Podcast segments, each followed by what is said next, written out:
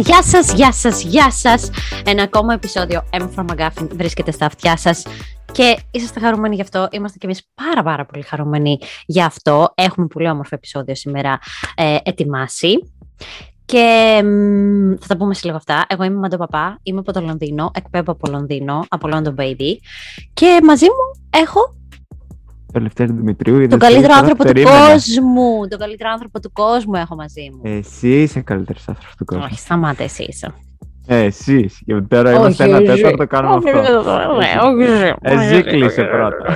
Για πες μου λοιπόν πουλέρι μου, τι πρέπει να κάνει τώρα εδώ ο θεατής ή ο ακροατής; Μμ. Ο θεατής, ο ακροατής, να πατήσει subscribe, εγγραφή. Μμμ. Ε, Αν μας ακούει στο YouTube όπου- αυτό. Ναι, ε, ναι, αλλά μπορεί να μας κάνει και στα Spotify Ναι. και στα Google Podcast και στο Ισχύει. iTunes. Παντού μπορεί να πατήσει εγγραφή. Παντού, παντού. Ε, και στο Anchor τέλος πάντων και να μας κάνει και like όπου υπάρχει και share έχει στο Spotify like έχει την Έχει, καρδούλα έχει, ναι, έχει. Έχει να κάνεις Ε, και review. Α, Αν ναι, θέλετε κάντε να μας ένα κάνετε review. review στο Spotify, ναι. Ε, γράψτε Fabulous, Marvelous ή Marvelous Absolutely, Fabulous. Absolutely fabulous, ναι. Γράψτε εσύ και φτιάξτε μας λιγάκι, ρε παιδιά. Ε, νομίζω ότι το Spotify και γενικά το podcasting στην Ελλάδα έχει πάρει τα πάνω του και είναι πολύ ωραίο. Γιατί ε, και η δική μας η αρχική ιδέα ήταν τους ή άλλως για... Δεν ήταν για να βγαίνεις στο YouTube, ας πούμε, ήταν περισσότερο να υπάρχει ήχος και όχι εικόνα. Ε, γιατί μου αρέσει πάρα πολύ η συντροφιά που σου κρατα- κρατάνε τα podcast.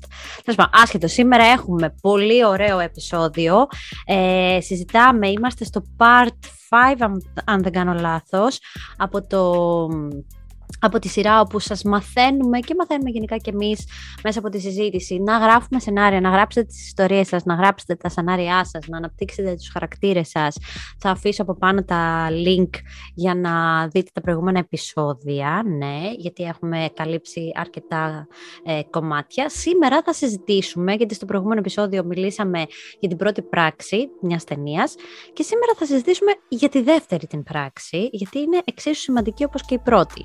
Ποια είναι τα σημαντικά ε, βήματα που πρέπει να ακολουθήσει ένας σεναριογράφος; Πρέπει να αναπτύξουμε την ιστορία μας.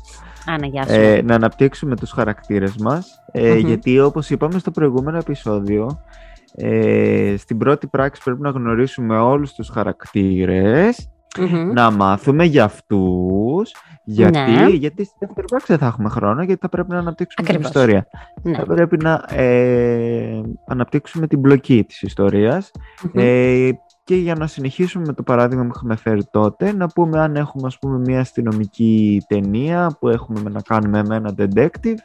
Ε, στη δεύτερη πράξη είναι που θα αρχίσει να ερευνά για αυτό το έγκλημα, θα αρχίσει να ανακρίνει τους υπόπτους, θα Ναι, ναι, ναι. αρχίσει να ανακρίνει τους μάρτυρες που είχαν δει το έγκλημα, να Μμμ. ψάχνει στοιχεία, αναλόγως με την εποχή μπορεί να πηγαίνει να έχουμε αυτό το κλασικό το ρεπ που με ένα Μάρις πηγαίναν στις βιβλιοθήκες και ψάχνανε με εκείνα τα πράγματα που Ναι, ναι, ναι, ναι. από κόμματα τις εφημερίδες. Μμ. Τώρα εντάξει μπορεί να ψάχνουν στο ίντερνετ, δεν είναι τόσο ωραίο. Να ανοίγει Ισχύει. εκείνους τους, ε, τις τεράστιες τις ε, σιρταριέρες της ε, σιδερένιας Ναι, και για να, να, ψάχνουμε βρει τα παλιούς αρχεία. Ναι, φακέλους. και ναι. τα αρχεία, ναι.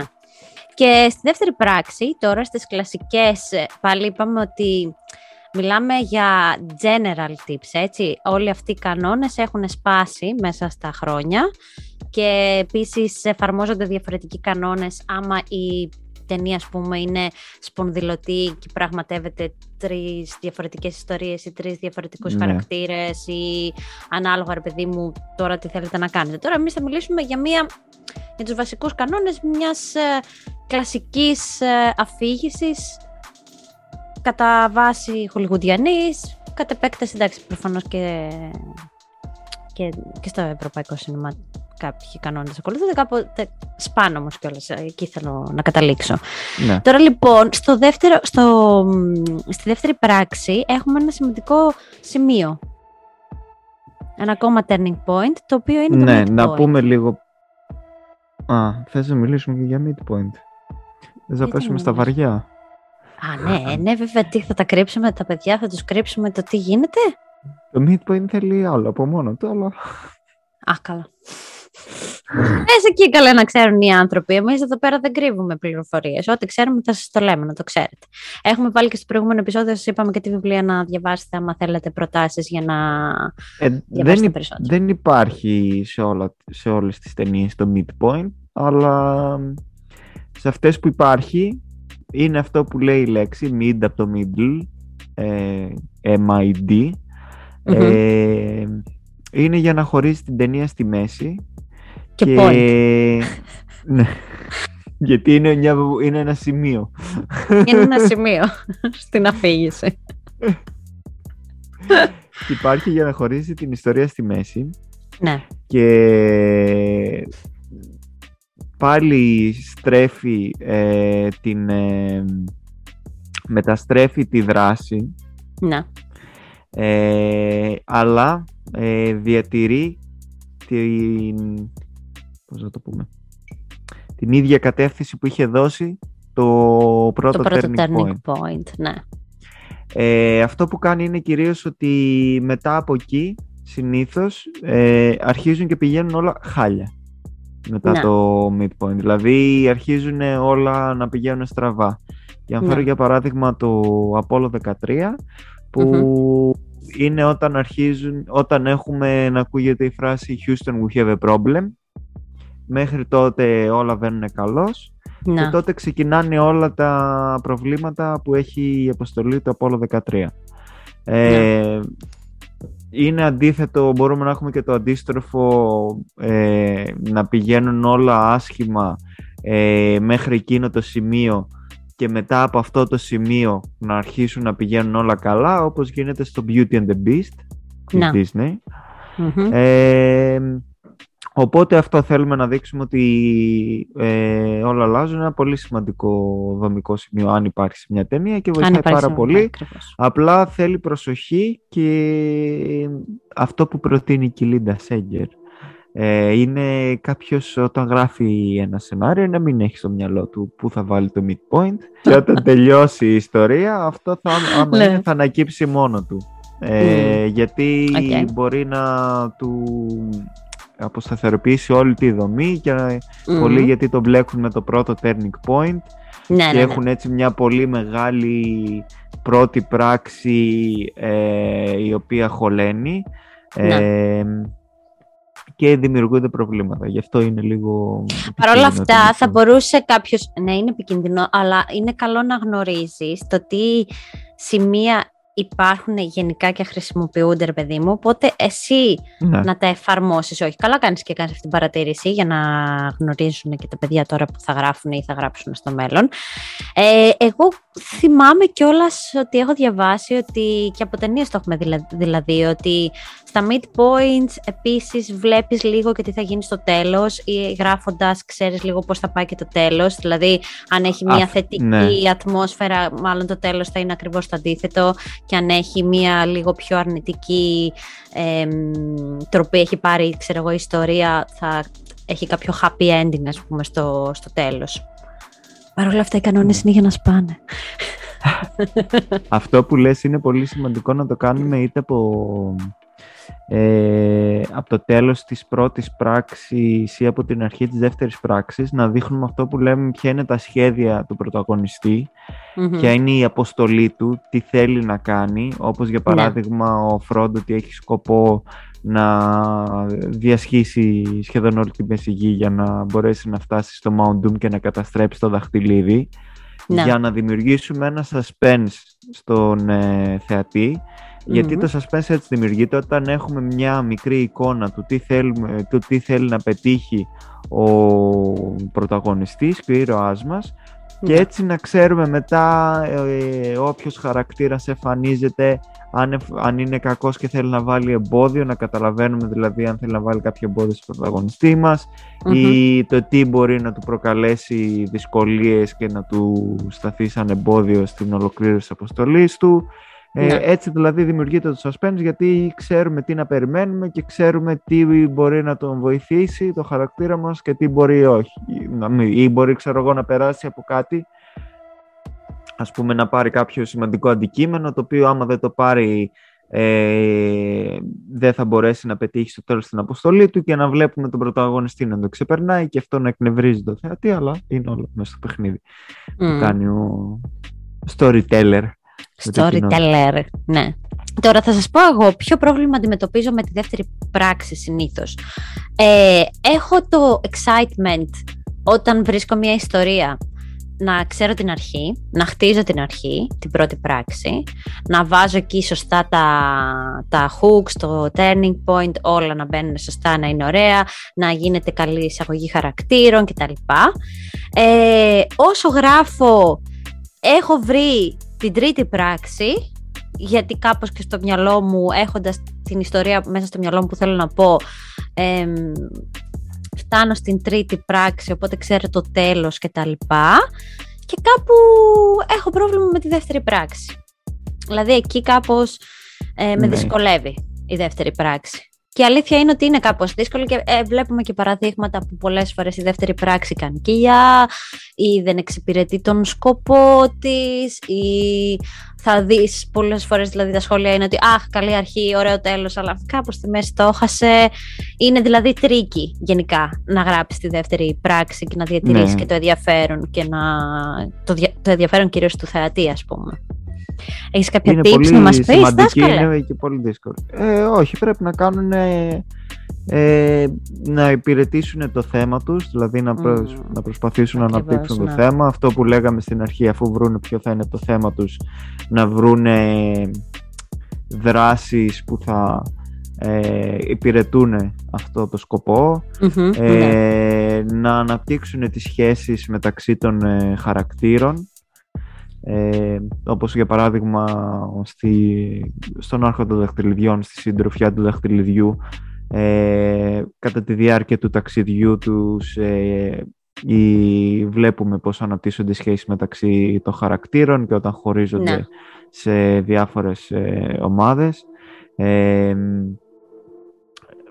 έχουμε ας πούμε σε ταινίες που λέμε ταινίες διαγωνισμού δηλαδή είναι ταινίες ε, που έχουμε να κάνουμε όπως το Rocky ή όπως το Karate Kid ε, έχουμε την προπόνηση για το διαγωνισμό ναι, ναι, δηλαδή ναι. μπορεί να έχουμε σίγουρα θα έχουμε το training montage θα έχουμε την εκπαίδευση από τον ε, Mr. Miyagi όπου εκεί πέρα αναπτύσσονται όπως είπαμε χαρακτήρες και βλέπουμε πως δεν μαθαίνει για παράδειγμα στο Karate Kid μόνο καράτε ο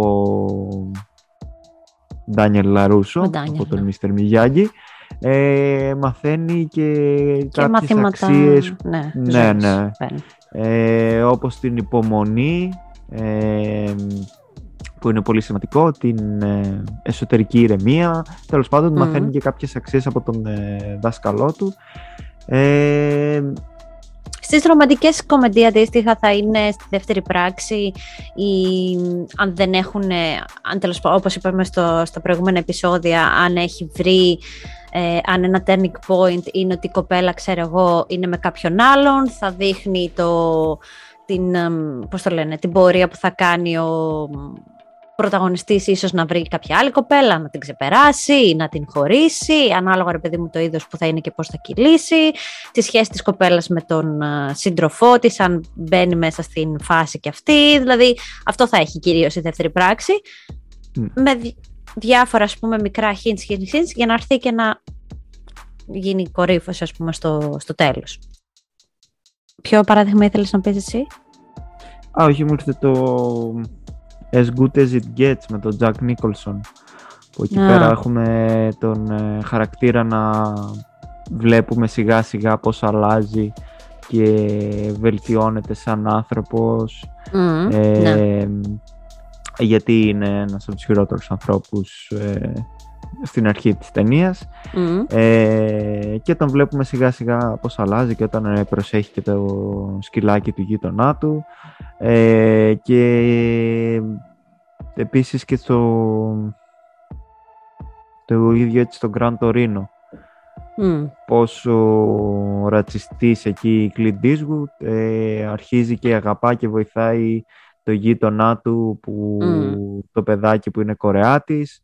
Ε, και βλέπουμε τη σχέση μεταξύ των δύο. Δηλαδή, κυρίως, ε, όπως είπαμε, βρίσκουμε το θέμα, ας πούμε, στο As Good As Gets είναι για το πώς αλλάζει ο άνθρωπος και προσπαθούμε να το αναπτύξουμε ε, και να χτίσουμε καλά τις ε, σχέσεις μεταξύ των ανθρώπων και πώς θα επηρεάζει ο ένας τον άλλον, πώς μπορεί να μαθαίνει κάτι ο ένας τον αλλον ε, είναι δύσκολο αυτά είναι... και θέλει... Ναι, αυτά είναι τα γενικά. Ε, μπορούμε να κάνουμε στο μέλλον ένα α, ακόμη επεισόδιο, στο οποίο, γιατί αυτό είναι το plot της ιστορίας, της ταινίας, αλλά υπάρχουν και subplots ταυτόχρονα, που και αυτά θα αναπτυχθούν και μέσα στη δεύτερη πράξη αρκετά. Οπότε μπορούμε να κάνουμε και ένα επεισόδιο, αλλά να το έχετε και αυτό στο μυαλό σας ότι μπορεί να βλέπουμε, ξέρω εγώ, όπως ας πούμε το 500 μέρες με τη Σάμερ, μπορεί να βλέπουμε τον ερωτά τους. Παρ' όλα αυτά, βλέπουμε και τη σχέση που έχει και αυτός που έχει δημιουργηθεί από την αρχή που μας την έχει δείξει με το κοριτσάκι, τη γειτόνισά του, που του κάνει και ένα, ένα coaching γενικά, ας πούμε, στη ζωή. Και με τους.